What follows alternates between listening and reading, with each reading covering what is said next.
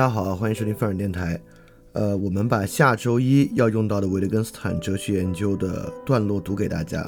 这个呢，也是我们春节前的最后一期翻天二点零节目。我们马上开始啊。三百七十一节，本质在语法中道出自身。三百七十二节，考虑一下这个语法。语言里唯一和自然必然性关联的东西是一种任意的规则。这种任意的规则是我们能从这种自然必然性抽出来注入一个句子的唯一的东西。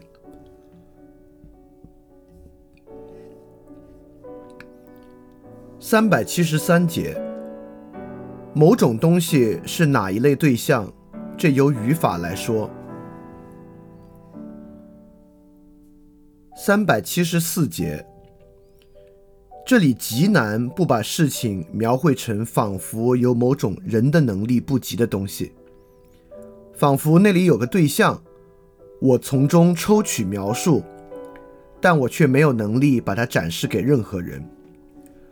我所能建议的大概无过于，我们屈从于使用这幅图画的诱惑，然而接着来探究这幅图画的应用是什么样子的。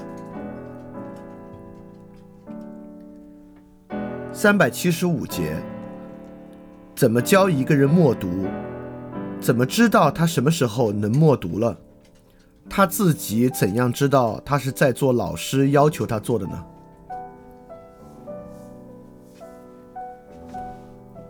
三百七十六节，我在心里对自己念字母表，另一个人默默的对他自己念字母表。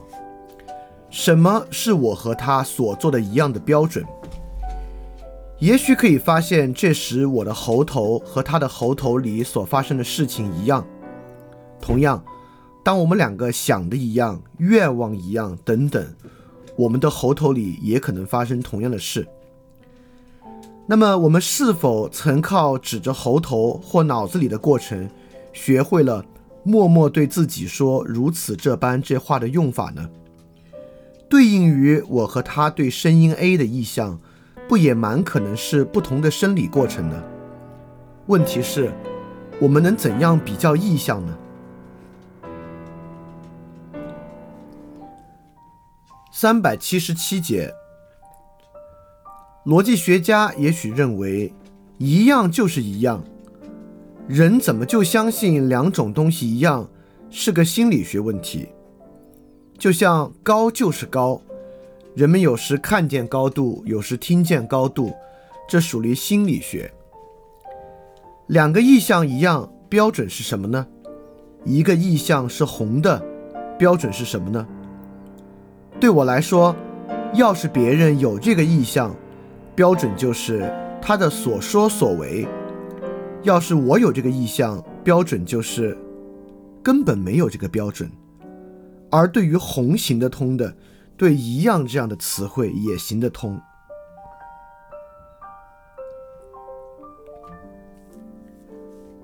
三百七十八节，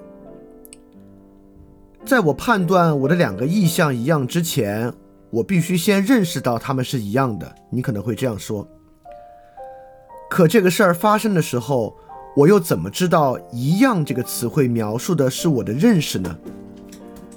只有当我能用别的方式表达我的认识，而且另一个人能够教给我这里该使用“一样”这个词汇才对。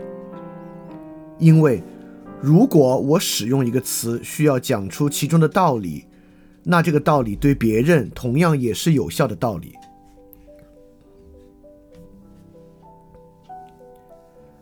三百七十九节。我先认出了它是那个东西，然后才记起来我把它叫做什么。想一想，在哪些情况下这样说可以是对的？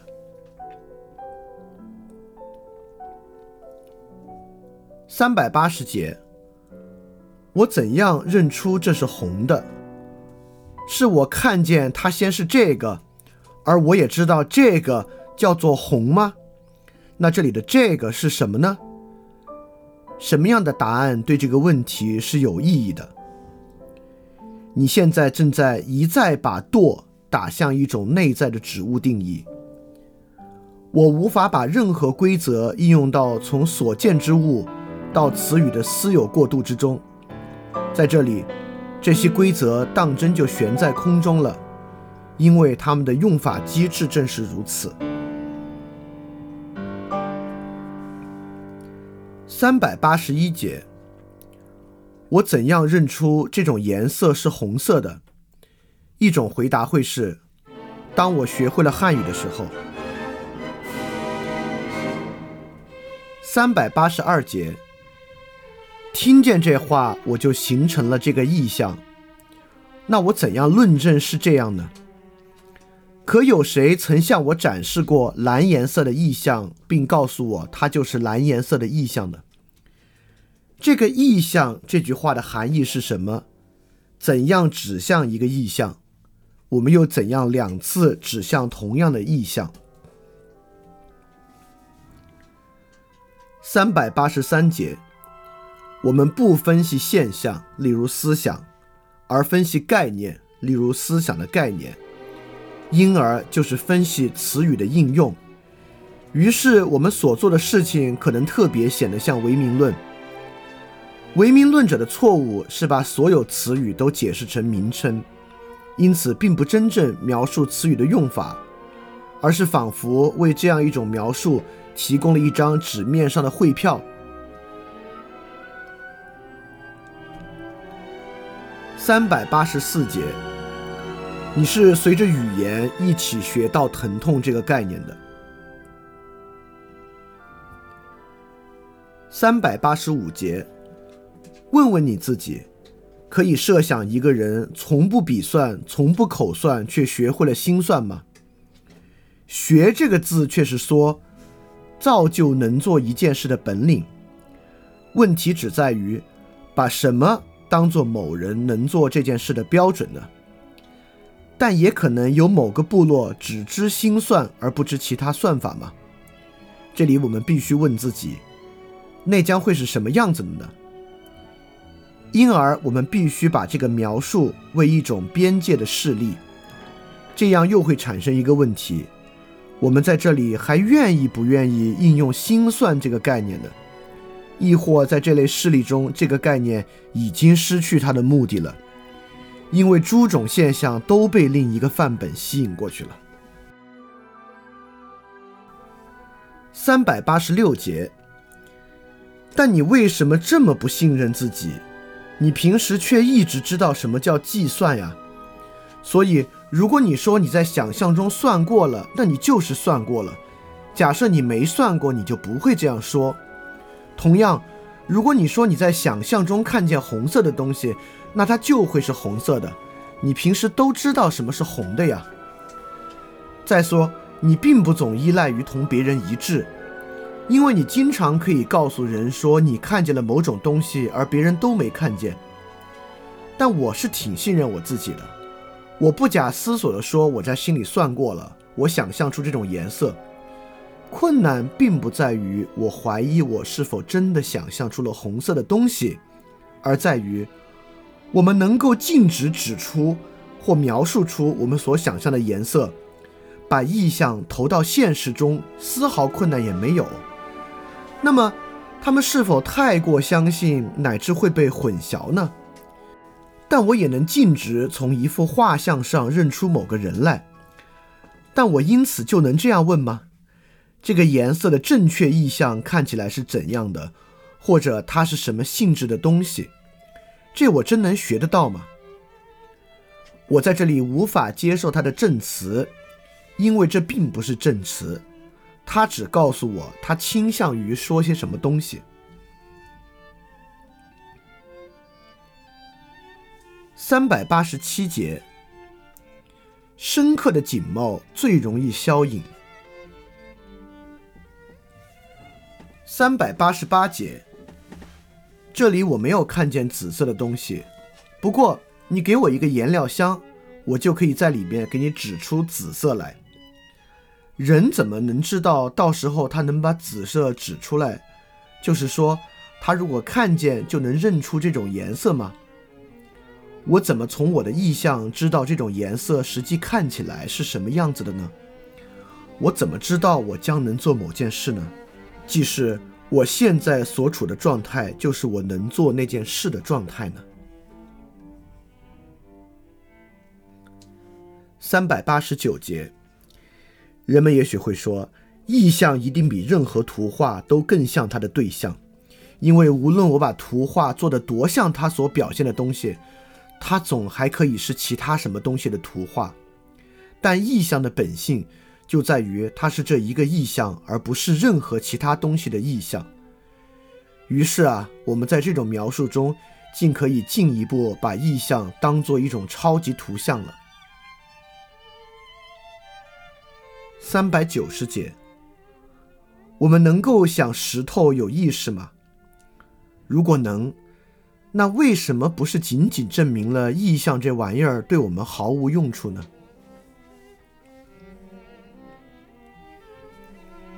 三百九十一节，也许我能颇困难的设想，我在街上看到的每一个人都经受着可怕的疼痛，但都巧妙的掩饰起来了。重点在于，我这里必须设想一种巧妙的掩饰，就是说，不单单设想我对自己说，他的灵魂在痛，但这和他的肉体有什么相干呢？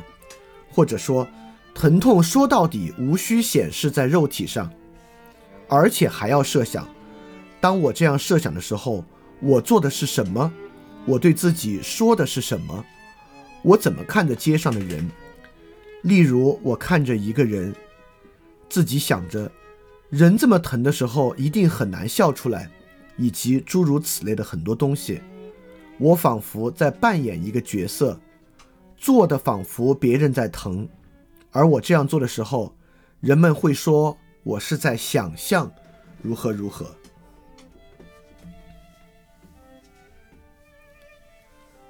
三百九十二节。当我设想他疼，我心里发生的只是，人们也许会这样说，而另一个人说，我相信我可以设想他疼，而不同时想到什么什么，就像人们说，我相信我可以不借助语言来思考，这不会带来收获。这种分析摇摆于自然科学和语法之间。三百九十三节，如果我设想一个笑着的人实际上在疼，那我就不是在设想疼痛的举止行为，因为我看到的正好相反。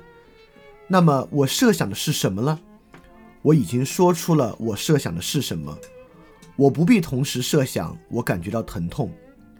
但做这个设想之际发生的究竟是什么呢？我们在什么地方使用？我可以设想他在疼，或我设想什么什么，或你设想一下这些话呢？例如，我们对要在戏里扮演某个角色的人说：“你在这里必须设想这个人在疼，但他掩饰着疼痛。”我们不再给他任何指示，不对他说实际上该做什么。因此，在这里啊，连刚才那种分歧都用不上。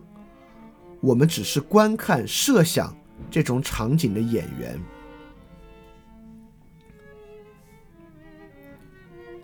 三百九十四节，在什么情况下我们会问一个人：“你设想这个的时候，心里实际上都发生了什么呢？”我们这时都期待什么样的回答？三百九十五节。一件事物能不能设想，这一点在我们的探讨中扮演什么角色，很不明朗。即在何种程度上，它为一个命题具有意义提供了保证。三百九十六节，听到一句话后，是不是根据它勾画一幅图画？这对理解一句话无关紧要。听到一句话时，是不是设想什么东西，并不更重要些。三百九十七节，人们在这里也可以不说能不能设想，而说能不能以一种特定的方式加以表现。从这种表现，当然可以引向通往进一步使用的可靠道路。另一方面，一幅图画也可能强加于我们，却毫无用处。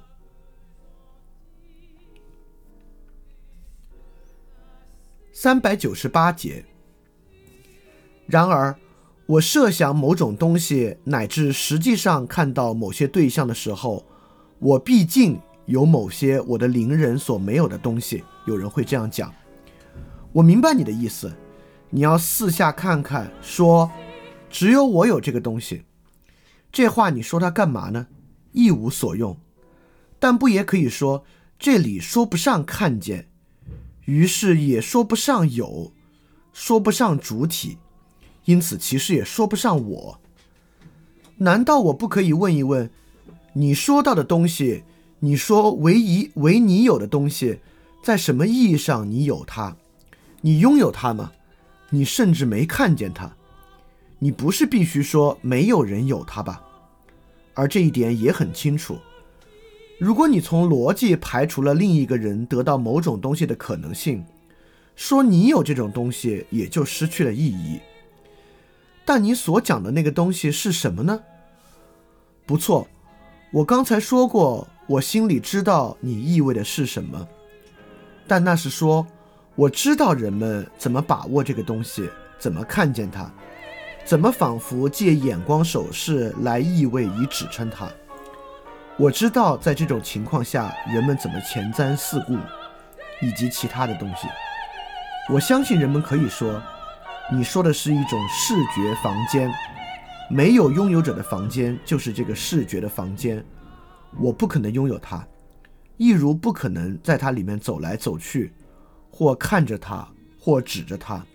它不属于我，就像它也不可能属于别的什么人，或者说。并不因为我说到它和说到我坐在其中的物质房间本身，都要用一样的表达形式，它就属于我了。描述物质的房间不必提及拥有者，它甚至也不一定有拥有者，但视觉房间却不可能有拥有者。也许可以说，因为它里里外外都没有主人。设想一幅风景画。在虚构的风景里有一所房子，有人问：“这房子是谁的？”一种可能的回答是：“坐在屋前长凳上的农夫的。”不过，这个农夫却走不进他的房子。等等。三百九十九节，也可以说，视觉房间的拥有者一定是和视觉房间本质相同的东西，但他并不在房间里。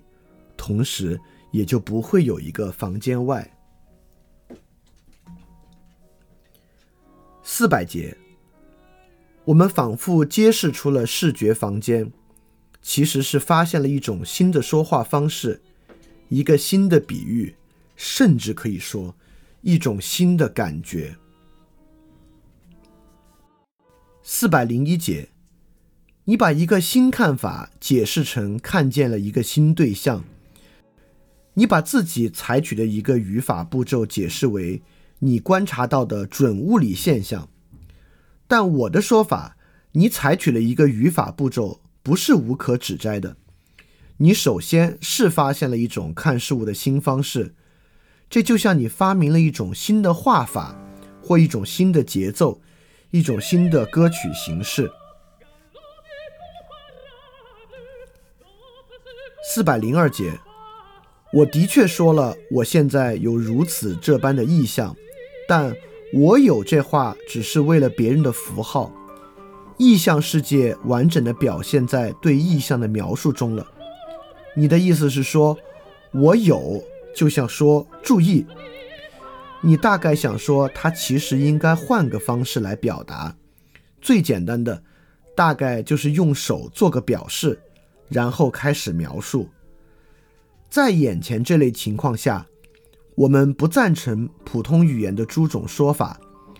那是因为我们的头脑里这时坐定着一幅和普通表达方式的图画相冲突的图画，而我们却想说，我们的表达方式并不是像是实际上所示的那样来描述它，仿佛他疼这个句子不仅在这个人不疼的情况下是假的，而且会在其他方式上是假的，仿佛这种表达形式天然的说的就是某种假的东西。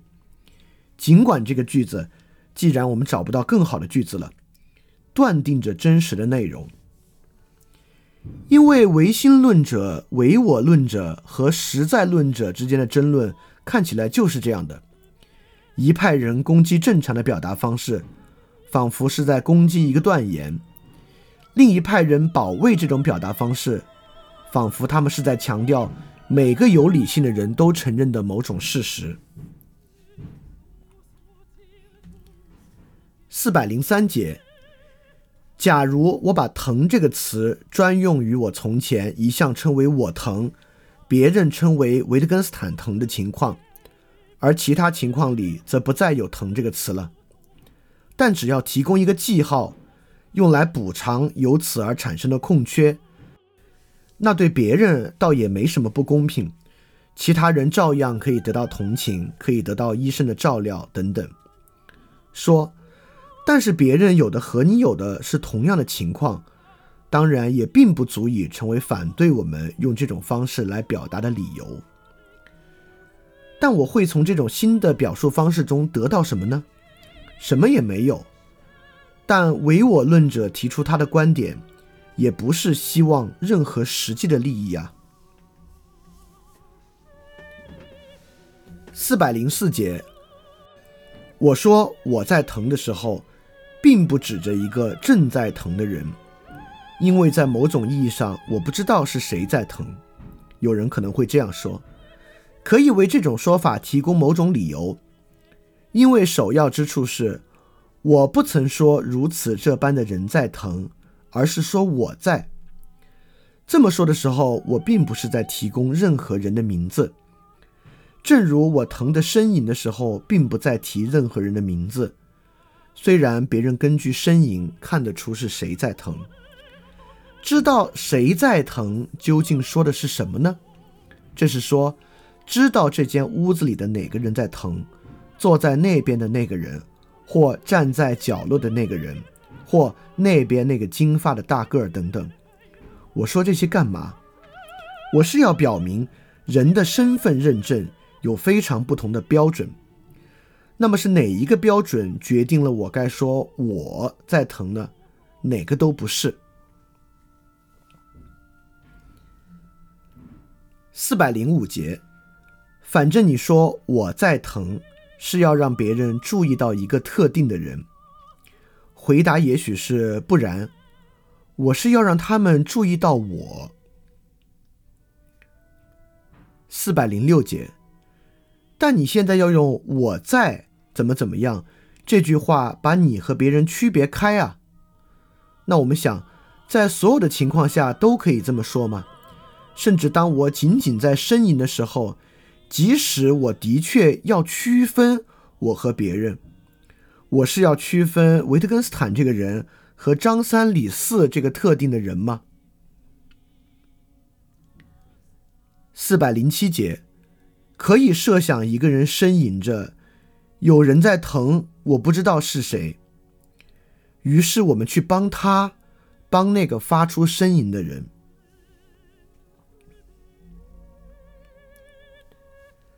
四百零八节，但你并不怀疑是你还是别人在疼，你会这样讲：我不知道我还是别人在疼。这句话是一个逻辑和，其中的一个因子是。我不知道我是否在疼，而这根本就不是一个有意义的句子。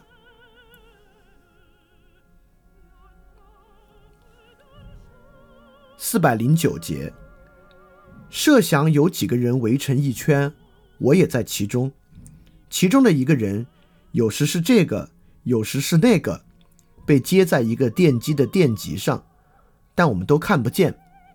我观察别人的面部表情。试图看出我们之中谁刚刚受到了电击。有一次我说：“现在我知道是谁了，正是我自己。”在这个意义上，我也可以说：“现在我知道谁感觉到电击了，正是我自己。”这会是一种稀奇的表达方式。但若这里假设，即使别人遭到电击，我也会感到电击，那么我现在知道谁在如何如何，这种表达方式就完全不适用了，它就并不属于这个游戏了。四百一十节，我不是一个人的名字，这里不是一个地方的名字，这个也不是一个名称。但它们同名称联系在一起，名称通过它们得到说明。的确，并不使用这类词语是物理学的一个特征。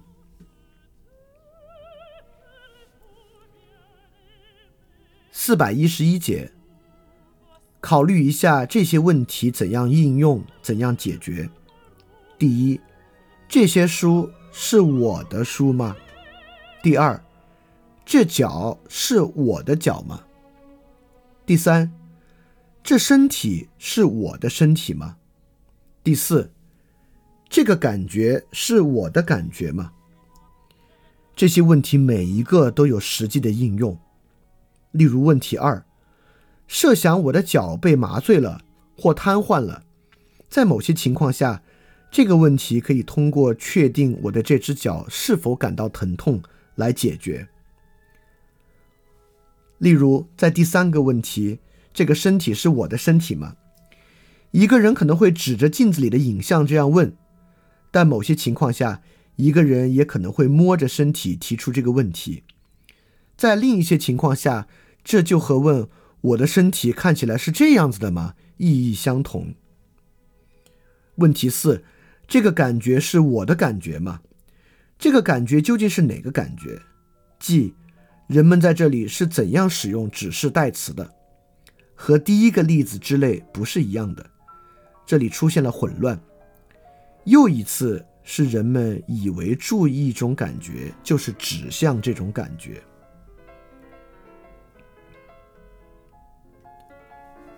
四百一十二节，人们感觉到在意识和大脑过程之间有一道不可逾越的鸿沟，而这种感觉。怎么并没有参与到对日常生活的诸种考察之中呢？这种类别差异的观念和一种轻微的眩晕联系到一起。我们每次变逻辑戏法时，就会出现这种眩晕。在我们的这个例子里，这种感觉什么时候出现呢？例如在这种时候，我以某种方式把注意力集中到我的意识上，吃惊地说。这应该是大脑过程产生的。这时，我仿佛在紧紧抓住自己的额头。但说把我的注意力集中到我的意识上会是什么意思呢？这真是再奇怪不过的事了。我用这种说法所说的是看的一种。我目不转睛地凝视前方，但并不聚焦在任何特定的点或物上。我双目大睁。眉头不皱，我的凝视不闪现这种兴趣，我目光茫然，也许类似一个人陶醉在天光云彩之中。请细心想一想，我作为一个悖论说出来的这个句子，就是这是大脑过程产生的，一点也不自相矛盾。我说出这话的时候，可能正在做一个实验，其目的在于显示我所看见的光照效果。是由刺激大脑的某一部位产生的，但在我说出这个句子的场合，这个句子却不具有日常的，并不自相矛盾的意义，而且我的注意力也不合于实验时应有的那种注意力，否则我的目光就将会是专注的，而绝对不会是茫然的。四百一十三节。这里我们有个内省的实例，从类似的事例里，威廉·詹姆斯得出结论说，自我主要由头上的以及头与喉咙之间的特殊运动组成。詹姆斯的内省所显示的不是“自我”一词的含义，也不是对自我这种东西的分析，而是一个哲学家对自己说“自我”一词，并要分析其含义的时候，这个哲学家的集中注意力的状态。四百一十四节，你以为你一定是在织一匹布，因为你坐在纺车旁。即使它是空着的，你做着织布的动作。四百一十五节，我们提供的其实是人的自然史的评论，但不是奇闻异见，而是一些没有人怀疑过的论断。他们没有引起评论，只因为它始终摆在人们面前。四百一十六节，人一致说他们看见、听见、感到等等，因此人自己证明了他具有意识。这么说多奇怪啊！我说我具有意识，我当真把这话告诉谁呢？我干嘛对自己说这个？别人又怎么来理解我呢？我看见，我听见，我清醒的意识到这类说法。在现实中有它的用法。我对医生说：“现在我这只耳朵又听得见了。”我对一个以为我昏迷的人说：“我的意识又恢复了。”等等。四百一十七节。那么，我是否观察自己，并且发觉我在看，或我又恢复了意识呢？干嘛要说到观察？为什么不直截了当的说“我发觉我又恢复了意识”呢？但这里干嘛要说我发觉？为什么不直接说“我又恢复了意识”呢？但我发觉这话在这里不是表明我在注意我的意识吗？通常并非如此。而在的确如此的时候，我发觉这句话却不是说“我又恢复了意识”，而是说。我的注意力现在集中到了这一点上，等等的。但难道不是一种特定的经验导致我说我又恢复了意识吗？是哪种经验呢？在哪种情形下我们会这样说呢？四百一十八节，我有意识是不是一个经验的事实？但人们不是说到人才说他有意识，而说到木头、石头就说他们没意识吗？另一种情况会是什么样的？会不会人就都没意识了？不会，这个词在通常的意义上不会。但假如我就会没有意识，正如我现在事实上有意识。四百一十九节。在哪种情况我会说某个部落有个酋长呢？而这个酋长当然有意识，他当然不可以没有意识，而是一个酋长。四百二十节。但难道我无法设想我周围的人，尽管他们的行为方式一如既往，其实他们都是机器人，都没有意识吗？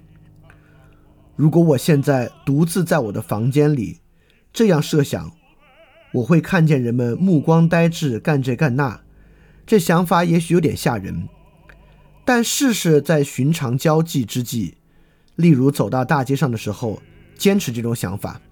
你对自己说：“那边的孩子都只是机器人，他们活蹦乱跳，却都是自发装置发动的。”要么这句话对你什么都没说。